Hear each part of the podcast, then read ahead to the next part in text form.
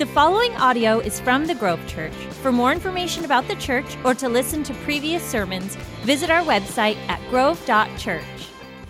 Hey, holy moly, that was, I feel like the fawns, you know, kick the, the jukebox. Anyway, um, hey, welcome to the Grove Church today. Uh, we are in a series called At the Movies. Today is actually the last in our installment, and we're talking about Monsters, Inc. How many of you guys have seen Monsters, Inc., the movie? Yeah, most of us have. Now, I do want to take a moment, this is a little side note, and say this.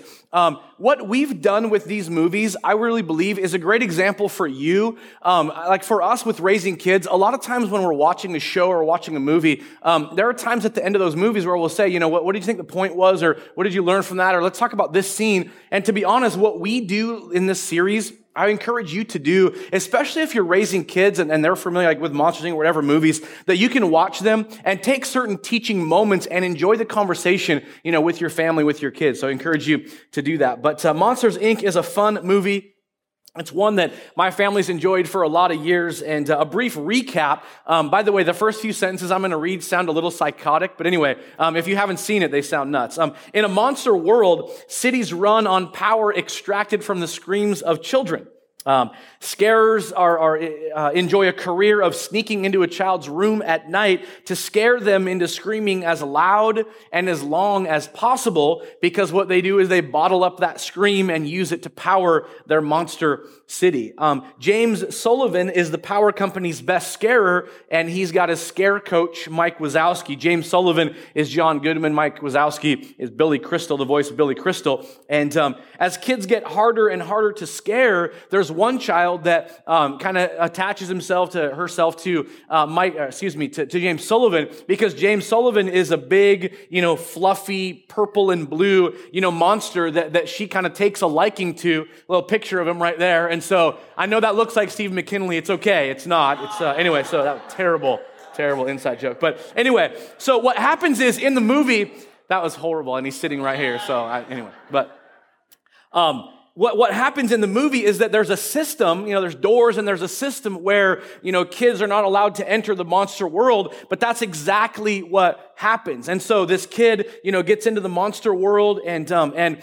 uh, according to legend, even the smallest touch from a child can, can kill a monster. And so there's this whole misunderstanding. And, uh, in a moment here, I want to show, I want to show this clip where, um, you know, the, the little kid has entered this monster world and, and likes, you know, the uh, uh, Sully. And so he ends up, you know, grabbing the kid and, and going to Mike Wazowski, who's on a date at Harryhausen's, a nice restaurant. And she's all excited about this date. And he shows up with the kid. So we're going to show that scene real quick. So throughout the movie, you, you, know, you realize like monsters are afraid of children as children are of monsters. And, and of course, it's, it's fun and it's crazy and it's, uh, it's hilarious. But the tension found in the movie revolves around th- this idea for both kids and monsters alike that when ignorance is rampant, fear reigns. And um, I want to talk about fear today as our topic. Um, and I'm not talking about today the fear of God as in reverence, as in awe, you know, uh, revering the work, power, uh, who God is. But I want to talk about fear in, in, the way that it changes our countenance, it changes our interactions. It, it's worry, it's anxiety, it's, it's you and I uh, almost shriveling up in personality because we're overcome by circumstances. And I think it's a fear really that, that almost all of us in this room can understand. In Acts chapter 16, I want to look at a story. So if you got a Bible, I always encourage you, and I'll say it again, I always encourage you to bring your Bibles, become familiar with the pages where these books are at um, and stuff like that. So if you got a Bible at home, I encourage you to bring it. I know we always show it on the screen, but um, encourage you to bring your Bible. Acts chapter 16 16, and we're going to start here in verse 25. About midnight, Paul and Silas were praying and singing hymns to God, and the other prisoners were listening to them. Suddenly, there was such a violent earthquake that the foundations of the prison were shaken. All at once, the prison doors flew open and everyone's chains came loose. The jailer woke up and when he saw the prison doors open, he drew his sword and was about to kill himself because he thought the prisoners had escaped. But Paul shouted, Don't harm yourself. We are all here. The jailer called for the lights, rushed in, and fell trembling before Paul and Silas. Then he brought them out and asked, Sirs, what must I do to be saved? They replied, Believe in the Lord Jesus, and you will be saved, you and your household. Then they spoke the word of the Lord to him and to all the others in his house. At that hour of the night, the jailer took them and washed their wounds. Then immediately he and his household were baptized. The jailer brought them into his house and set a meal before them. He was filled with joy because he had come to believe in God, he and his whole household. God, today, my prayer for all of us, God, is this conversation about the anxiety that we face, the fears that we face, the things that we worry about, and the ways that, God, we can be so overcome by the circumstances in our lives, God, that it really overshadows our ability to be who you called us to be, to respond appropriately. And, I, and so I pray today for open hearts, for open eyes, God, to some simple things that I think you would remind us of, God, to navigate the fears we face. In Jesus' name, amen. So as I open up, I was talking about Acts 16 25. And in Acts 16 25, it simply says, About midnight, Paul and Silas were praying and singing hymns to God. But what I didn't give you is the backstory. And the backstory to this whole situation is they're not around a campfire. They're not enjoying, you know, themselves out hanging out with their friends. They're in prison. And the reason they're in prison here is just before this, they had been traveling, preaching the gospel. As the gospel is being preached, lives are being transformed. There's a gal who's following them who keeps yelling in the background, follow these men men. They know the way to be saved. Follow these men. They know the way to be saved, but it's not a good thing. It's more of an agitating, something is wrong kind of thing. And so here, here, here's Paul and Silas, and he gets so annoyed or agitated about what she's screaming and how it's going that he turns around and literally rebukes some sort of demonic presence from her. And so what she is is like a kind of a fortune teller, somebody who people go to for, you know, almost like a palm reading type of deal. And because he rebukes this demonic presence, she can no longer do what she does. And those that make money off of her and what she does realize they're not going to make money anymore. So they get all riled up. They stir up a whole crowd of people. And, and basically, Paul and Silas are dragged away. They're beaten. They're arrested and they're thrown in prison without any trial. So here they are in prison and they're not just in prison. They're in the inner part of the prison, which is the worst part. And they've got their feet in stock. So they're bound. They can't just walk around or move around even in the prison. They're stuck. And here's their response to all they've experienced. About midnight, Paul and Silas were praying and singing hymns to God, and the other prisoners were listening. So I want to encourage you. This right here sets the stage for this story to play out the way that it does. And, and I want to remind you that for Paul and Silas, what they're doing, if you're, if you're following, seems so contrary to what you and I might be doing. I mean, think about like right now, you were dragged out of here, you got beat up and thrown, you're over in the Marysville jail. Like you're sitting there going, what in the world? I don't belong here. What is happening? Why are we going through this? How dare you? You can't do this to me. You'd be so frustrated. But let me ask you this. Would you be praying and would you be singing hymns to God? Because listen, they're as unjustly arrested as you would be. They didn't get a trial, which later on kind of plays out in Acts 16, but they're praying and singing hymns to God. When people disagree with us, when we face situations where life is bad, if pain racks our bodies because they were definitely in pain, how do we respond to situations like that? It says all of a sudden there was an earthquake. And again, I, this is a God ordained thing where the foundation is shaken. And it says all the prison doors opened at once. And so this, this miraculous earthquake hits, and it says the jailer woke up. Now, I don't know about you, but when I read this, I'm like, I'm pretty sure the jailer shouldn't be sleeping. I'm thinking, like, wait a minute, it, I think he's kind of missing it here. And so all of a sudden, you can imagine, like, whoa, what, what just happened? All the prison doors are open, and he freaks out. And it says he, he's about to, to do so. It says, when he saw the prison doors open, he drew his sword and was about to kill himself because he thought the prisoners had escaped. Now, he very likely knew that if the prisoners were gone, the magistrates would torture him, would punish him, and would possibly kill him. So he wakes up as he shouldn't have been sleeping. He wakes up thinking everyone's gone. And maybe his thought process was this I'd rather die quickly with a sword than be tortured by the magistrates who are going to be pretty ticked off that the prisoners are gone. Or maybe the honorable thing to do if the prisoners were gone would be to kill himself. Or maybe he thought if I kill myself, you know, they'll think the prisoners did it and I won't look bad at all. They'll just think something terrible happened to me. I, I, we don't know the thought process, but here's what we know.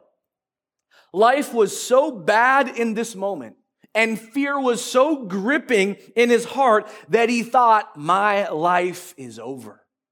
Now, I bring that up because I want to bring it right home to you and to me. There are circumstances that you and I face that all of a sudden we feel like, you know what? My life is over. I got fired from this job. My spouse walked out. The doctor says they want to meet. And there's all kinds of things that we face where we feel like, you know what? My life is over.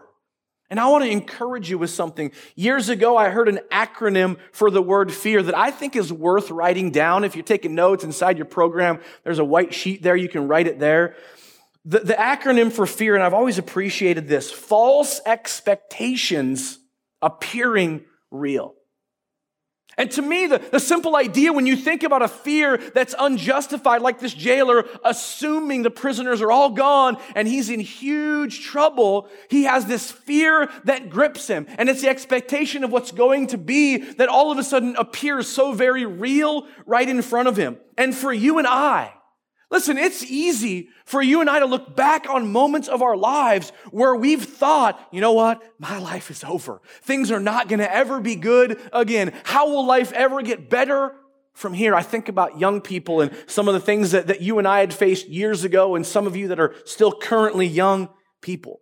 When you fail a test or you fail a class and, and all of a sudden you're gripped by, oh no, what are my parents going to do? Or I should have, you know, got this grade and you're, you're you know, you, you don't make a sports team, even though you felt like you had the goods and maybe your tryouts didn't go as well as you want and you feel like an absolute failure. Or the guy or the girl that you're dating breaks your heart. Or you're not accepted to the college, the university you wanted to go to. Or maybe you got in your first car accident or you lost your first job, or maybe somebody's been bullying you. In the world that we live in, all of these examples, it can be really hard for some of us to think back to when we were 15, 16, 17, 18. But if you can remember back at all, some of you might recall moments like this where you felt like it's never going to get better from here. My life is absolutely over. And I want to encourage you that there's another portion of the story you need to hold on to. As adults, as I said, it's the firing from a job or the spouse that says they don't love us or the struggle to pay bills or the doctor issue or, or, or on and on and on and on we go. And life isn't what we thought it was supposed to be and we spin into a depression or we, we face those moments where our mind isn't, I'm going to get through this, but our mind is, how will I ever get through this? When will it ever change? Is it gonna get better? Is there an end to this? And, and if it doesn't play out in any way good, we continue down that path where some people think drastic thoughts. And it involves similar to the jailer becoming afraid and being drastic. At the point that those things hit us, like a freight train, our minds get scrambled. We become afraid. We begin to think drastic thoughts, and, and, and it's like the jailer. What happens is we consider doing something or taking part in something that we would never even entertain when things were going well. We would never even consider when days were better.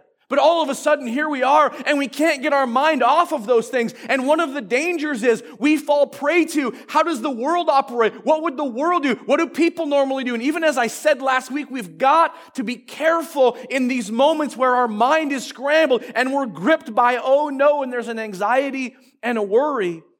We've got to be careful of not falling prey to what would the world do? What, what do I see around me? And we've got to go back to, and in this story, that's what happens. We've got to go back to what's true. Fear causes us to act in ways that we shouldn't act. Anxiety and worry causes us to, to, to process things in ways that we wouldn't normally process. In the, in the reading plan that we've got, there's available in the lobby there, and we have it on our website as well. But a couple of days ago in Galatians chapter 2, there's even a story where it's funny because I love how the Bible gives us the good, the bad, and the ugly in Scripture. And in Galatians, Paul has written a, a, letter to the churches in the region of Galatia because what's happened is they've received their freedom in Christ and they realize the power of the gospel to live free, not bound by the law. But then individuals called Judaizers come in and tell them, oh, you're free in Christ, but you still have to obey the law. And so there's this weird tension that's all throughout the book of Galatians when you read it in scripture. Paul's writing this saying you're free in Christ. And then he brings a story up that you would never think would be true.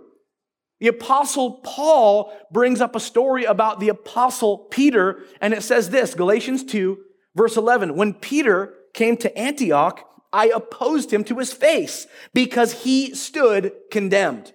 For before certain men came from James, he used to eat with the Gentiles, okay? James and Peter came from a Jewish descent where, like I said, Judaizers are saying, you got to follow the law and you're free in Christ. It's a both and. And Paul is saying, no stinking way. It says, but when they arrived, he began to draw back from the Gentiles and separate himself because he was afraid of those who belong to the circumcision group. The other Jews joined him in his hypocrisy so that by their hypocrisy, even Barnabas was led astray. So there's this whole story where Peter is, is, is, acting in fear because of the separation between Jews and Gentiles. Once a bunch of Jews show up that have some authority, he's afraid of what they're going to think because he's intermingled with Gentiles and he pulls away from them. And Paul's like, you can't do that. What that means is you're trying to live according to a code that's no longer in existence because of Christ. And what happens is this. When I saw that they were not acting in line with the truth of the gospel, I basically confronted Peter. And I want to encourage you going back to when you and I face fear that sends us spinning. This is one of the values of having people who can speak into our lives. That when the job comes to an end and we didn't see it coming, that when the doctor says, let's meet in person, when, when, when not making the team isn't the end, that, that we challenge individuals, listen, you're going to get through this. Yes, there are better days ahead. I'm with you in this mess. Who is there in your life to tell you when your head is spinning, this isn't the end? Because we all need those people. Can I hear an amen? We all need people that when our head is in a bad spot to go, you are going to get through this. There are other options. We are going to fight. Don't give and I know all of those seem like platitudes. And when you're in a dark spot, there's nothing worse than somebody going, Don't worry, there's better days ahead. And I get that. But we all need people in our corner when we face dark seasons. And so here, it's, it's a reminder. It, by the way, have you ever noticed that, that when you know, somebody's in a bad spot, they've been fired, the spouse has said, we're done, whatever, we don't go to them and go, yeah, you know what, this is really rough, and yeah, your life basically is over. You don't say, yeah, you know what, I'm pretty sure the rest of your days are just to be lived out in hopelessness, sorry. We'd never say that. And listen to me, it's not that we don't say that because it would be the wrong thing to say, it would be, but because we don't believe it. There's something in our core that, that we believe, listen, somehow you're going to get through this. Somehow there's something better on the other side. Somehow you're going to navigate this, but I'm not going to let you do it alone.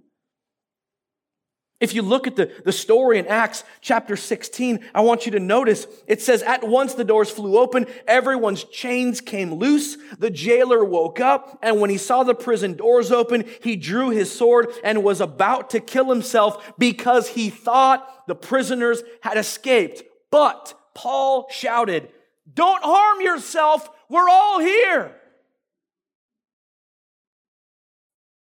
How many of you in the life that you live need somebody to scream at you sometimes? Don't do it. Don't harm yourself. Don't go down that path. Don't think those thoughts. Don't connect in, in, in that, that relationship. I was going to destroy. Don't go there just because you're in a bad spot. Everybody say it. Don't harm yourself. We're all here. Come on. That's where don't harm yourself. We're all here. The jailer almost did something drastic based on bad information. He couldn't see straight. When you and I face those moments, we can't see straight. And we need somebody. And I want to remind you that the Holy Spirit is crying out in your heart in those moments don't harm yourself. I'm here. And there needs to be people in our lives that are in that moment crying out, don't harm yourself. I'm here. Who is that for you? Who in your life is there that when the crisis hits, you can make the phone call? That when things go south, you can show up on the doorstep any time of day or night? That, that, that, when the world gets dark, there's somebody that can pull you into the light because you desperately need it. Who is that for you? Because we all need those people. Yes, I believe in the power of God. Yes, I believe in the work of the Spirit. Yes, I believe we're called to pray and lean into Him. Absolutely. But I also believe He sends us people to help carry those burdens along with us, because that's biblical. Who is it for you? And if you're drawing a blank, I'm warning you find those people, get them in your life. Figure out where they could be and how you can make a call and build a bridge so you can lean on them when things get rough because we all need it. Can I hear an amen? It's another portion of, of who we are as a church. We say all the time that, that we have our code on our wall. We talk about our values, and that's great. But we say it simply this way Our vision for the Grove Church is love God, connect with each other, serve all. That we desperately want you to realize that God cares like crazy about you, and He wants you to respond. He wants you to acknowledge his love for you through the work of Christ. And as we gather, worship, and sing, the, the words aren't just words to music, they're supposed to be truth that, that impacts how we live. Love God. But then we can never forget connect with each other. As we navigate into fall, you're going to hear a little more about some men's and women's environments that we're developing. That we want to continue to build those bridges and help you be connected to one another. But it's also why we value life groups so much that we want you to gather in individuals' homes. There's, you know, eight or 10 or 12 or 14 individuals, and, and you're there having conversations about scripture, and you're there and you're, you're just sharing life, and you're there and you're grabbing some snacks, and you're there and you're able to pray with each other and navigate life together. Once again, you need that. And if you're not in a life group, in a few weeks, you're going to hear about getting signed up and getting dialed into groups. Take a step. If you haven't done, take a step. And you may go, oh, I, the group thing, whatever, and it was kind of disaster, didn't really go, I didn't really like. And you know, I would encourage you, similar to just because you get a bad haircut doesn't mean you quit getting your haircut. It just means you go to a different person. I got to find someone else, okay? And I would say the same thing. I know that's lighthearted, but I mean it. If you've been in a group and you go, I don't know, I didn't care for that, go to find another group leader, get connected into a group where you resonate and where you can learn and grow together. Because you're not meant to do it alone. Keep in mind, Paul and Silas are thrashed. I mean, they're beat, they've been bleeding, they're hurting pretty bad. They're in the worst place in the jail, they're in stocks. And yet here they are and they're singing and praying to God. And, and that's where it's, I mean, the jailer's looking at them and, and they cry out, Don't harm yourselves. We're all here. And it says that the jailer ran to them trembling and knelt before Paul and Silas. He listened. He realized in that moment, I'm not seeing right. And one of the most difficult things for you and me when we're in that dark moment, when we're facing that uphill, when things seem so terrible, is it's so hard to hear what other people are saying. Imagine if he didn't hear. Imagine if he was so inundated with him about to plunge a sword through himself. How easy would it be to hear somebody saying, Don't do it, we're all here? You can't hardly hear it. You're ringing, you're probably getting tunnel vision. Your heart's racing and you're about to end everything. Thank God he heard. Don't do it. It's a reminder for all of us. Don't. Don't think that that bottle has the answer. It may numb it for a bit, but you're only creating another problem. Don't think that jumping to another relationship quickly because somebody gave you the eyeballs is the right answer because you feel lonely. Just because you have a bottle of pills at home that would make everything go away doesn't mean you should. It's on and on and on. Don't do it. And you've got to hear. It says that the jailer heard. And he realized he wasn't. How many of us would literally go, you know what? I remember 10 years ago when I faced, and I thank God somebody said, don't do it. How many of us would go back 20 years or even 30 or 40? Remember back when things were so dark, and you look at life now and go, thank God I didn't follow through. It's a reminder for all of us. Listen to that. Don't do it. Amen. Thank you, Sully. That's Steve McKinley. It says the jailer called for the lights, rushed in, and fell trembling before Paul and Silas. Listen to this. He then brought them out and asked, Sirs, what must I do to be saved? And you go, well, how did he even know? You know how he knew? Because the, the beginning of the story set the table. They were already worshiping and praying. They had something the jailer clearly needed. How many of us live in a way that people would around you would go, What is it that you have? How many of us would say that our neighbors could go, I don't know how you do that, but how do you do that? How can you be so patient? How can you be confident? How can you have peace? How can there be joy in all that you're? How is this possible?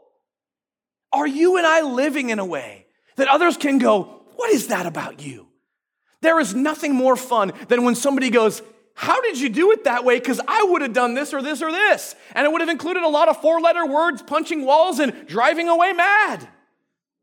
I, I, was, uh, I was at the gym a couple of weeks ago and we were doing box jumps and, and I missed. And when you miss on a box jump, you rake your shin on the box and it hurts like crazy. And all you, I mean, you feel like, ah, beep, beep, beep. You know what I mean? You, you, you, and you're like, did he just say that? Okay, anyway. You feel that way but I didn't do that. I'm like, oh, mama, that hurt. And somebody next to me was like, how did you not swear? I'm not kidding. And it's that whole thing of like, well, you know who I am, you know what I do. I'm just not about, God has something different. I don't, I used to. Used to be all the time, every other word out of my mouth when I was at peace, like, hey man, what the blank's going on? I mean, that, maybe you don't like to. I just used to, I wasn't a follower of Christ, and every other word, I just toss it in there, just like everybody else. But as God has worked in me, I don't have to live just doing what everybody else would do. And it's not, I'm better than them. It's just, I don't feel great about throwing that stuff out there. I don't think it's great. So there I was just a couple of weeks ago, man, it was not fun. And yet it's amazing when somebody goes, How did you not swear? They replied, Believe in the Lord Jesus and you will be saved, you and your household. Then they spoke the word of the Lord to him and to all the others in his house. See, those seeing clearly were able to lead the guy into truth and hope and life. And by the way, that's the message of the gospel. That for you and me, there's all kinds of messes in our world and all kinds of issues with sin, and that's a problem because the things that we do wrong separate us from a holy God. But the gospel message, even as the jailer needed it, is that Jesus Christ cared so much about you and I that he went to the cross, that he paid the price for your sin, that he set you free from the law, that he gives you life eternally because he rose from the dead. Is anybody as excited about that as I am?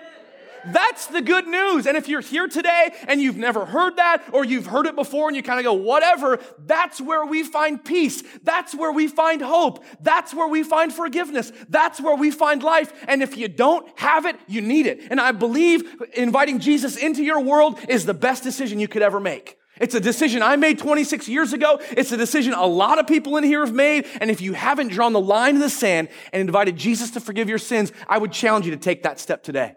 In fact, I'm actually going to pause the message. And I'm going to say this if you're here today and, and you know that there's sin in your life and you know that you've been doing your own thing, going your own way, whatever that is, and you go, you know what, I need a fresh start today. I need to invite Jesus into my life. I want to be forgiven of my sins. I want to have the kind of peace. I want to have the kind of hope. I want to have the kind of joy that I see in this story right here. If that's you and you need that, and maybe you've invited Jesus in some time back and you just continue to do your own thing, or maybe you've never taken that step before. If you're in here with every eye open, with every head out and eyes looking everywhere, I'm going to challenge you on the count of three just to raise your hand and say, I want a fresh start. I want to invite Jesus to be the Lord of my life. I want to be saved from my sin, similar to the story of the jailer. If that's you, on the count of three, just raise your hands. One, two, three. Where are you at? One, two, three, four, five, six, seven, Anybody else? You can put your hands down. Anybody else? Besides those seven? Say, I want life in Christ. Anybody else? Awesome. Would you do me a favor if you raised your hand? Pray with us. And if you've prayed this prayer before, just pray with us. Just say, Jesus, thank you for all you've done so I can be forgiven. Forgive me of all of my sin. Come into my life. Be my Savior from my own mess. Be the Lord that I can follow you each day. Thank you for a fresh start. In Jesus' name, amen. Give a hand to those seven people for starters.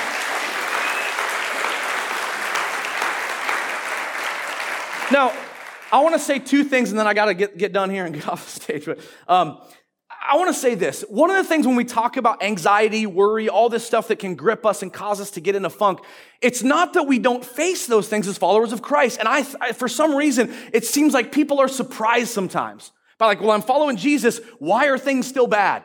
And, and it's not some promise that things are never bad because how many of us in here would admit things are still bad sometimes? Just raise your hand. Okay, look around. See, most of us going, uh huh. Because things are tough. If you read the Psalms, once again, we're in the Psalms in the reading plan.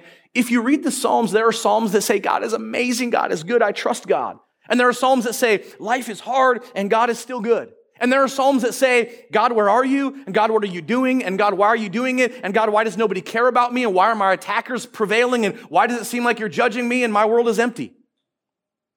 And I bring all that up because I don't want us to get the picture that in a message like this, it means that we don't face anxiety, that we don't face fear, that, that we don't deal with, with worry and, and, and lose sleep at times. But what we're called to do is turn to where we find hope, and that is inviting Jesus, even as we sang earlier about the name of Jesus in the midst of all that we face. It's a battle all the time, but we continue to fight that battle.